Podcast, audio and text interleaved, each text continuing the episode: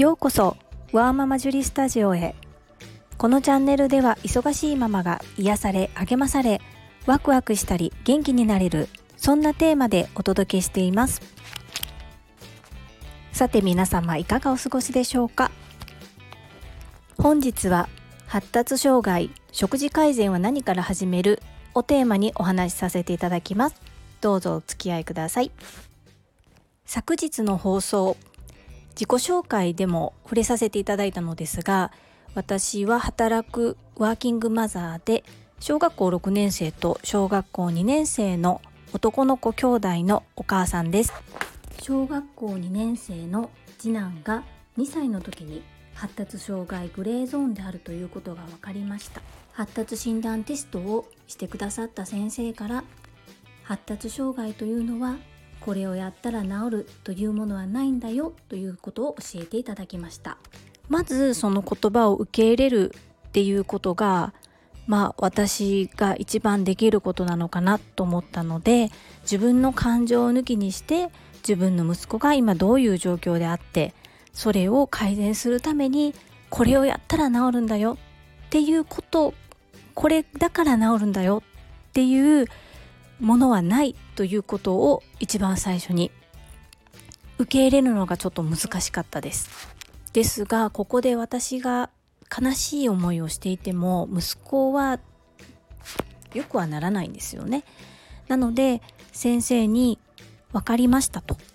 分かりましたがあえて何かできるとしたら何がおすすめですか？という聞き方で聞いてみたところ発達障害の子は体幹が弱い子が多いので体操教室がおすすめだよというふうに教えていただいてそれからですね今もずっと体操教室には通っております。体操教室に関してはまた別の回で詳しくお話しさせていただきたいと思うのですがそうやって体操を習ったり同じ保育園のママ友から小児針を打つといいよって教えていただいて小児針にも通いました。そしてデイサービスにも通いました。ですがお医者様針の先生デイサービスのスタッフの方々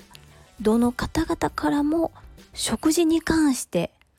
誰一人として一切お話はなかったんです。もともと自宅での食事では減塩を心がけ野菜も多めに摂る低脂肪高タンパク質の食事を心がけていたのでまあそこそこ子供の食事に関しては気を使って生活をしているつもりだったので特にそこは気に留めず育ててまいりました。ところが昨年2020年の2月3月あたりちょうどコロナが日本に上陸し始めた頃ですね。その頃に一冊の本と出会います。私本当に恥ずかしいんですけれども普段あまり読書をしない本なんですがたまたま何かを検索していた時にふと目に留まった本がありましてその本のタイトルが「発達障害は食事で良くなる」というタイトルです。すぐさま Amazon のレビューを読み漁りました。まああのレビューもなかなか良かったのと食事で良くなるの？って今まで誰にも教わったことないけど本当なの？っていう気持ちもまあ半信半疑あったんですけれども、まあ、一度読んでみようと思ってすぐに Amazon で購入して読んでみました。簡単に要約してざっくり本の内容を申し上げますとアメリカでは30年も前から、えー、食事によって良くなるということが言われていて実際に事例も多数出ているそうです。でどのようにすれば改善されたかというところなんですけれどこの本の中に書かれている発達障害の改善に役立つ5つのポイントこちらをご紹介させていただきたいと思います。1糖質コントロールで血糖値を安定させる。2小麦乳製品を避ける。3腸内環境を整える。4脳にいい油を取る。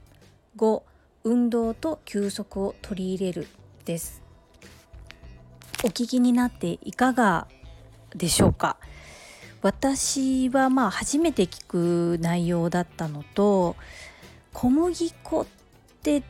抜ける？とかあと腸内環境を整えるってキムチ？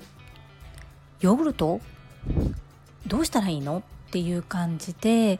あの本で概念は分かっても実際に何をどうしたらいいのかなっていうところがとても戸惑いでした。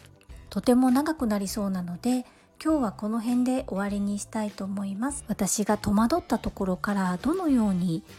食事改善を取り入れていったのか。そのあたりをまた次の放送でお話ししていきたいと思います本日も最後までお聴きくださりありがとうございました。ママの笑顔サポーター、ジュリでした。それではまた。